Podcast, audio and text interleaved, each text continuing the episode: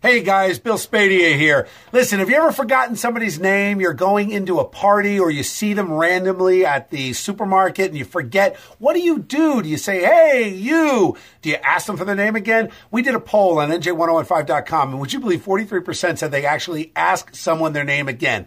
You know what? I am absolutely not buying it. So I'm going to extend this poll for the next couple days to give you a chance to be honest. I want to know what do you really do? Do you say, hey, and do you extend it? Do you laugh a little bit? Do you say buddy, kiddo, dude? What do you say when you forget somebody's name that you absolutely know you should remember. It's embarrassing. Let me tell you, it happens to me all the time. I'm sure it's happened to you.